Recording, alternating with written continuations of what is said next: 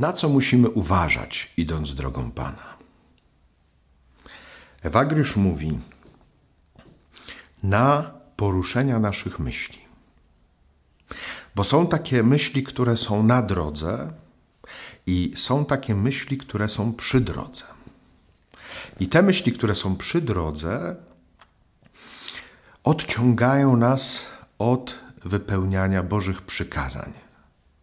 Zwodzą nas, żebyśmy nie szli tą drogą.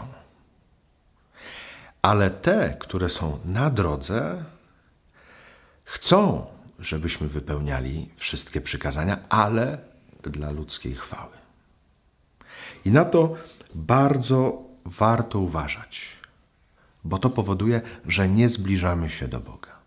Jeżeli ulegamy myślom, które są na boku drogi i zbaczamy z drogi Pana, albo jeżeli nawet wszystko wykonujemy na tej drodze, ale dla ludzkiej chwały, wtedy niestety nie zbliżamy się do Boga. Bardzo warto na to uważać.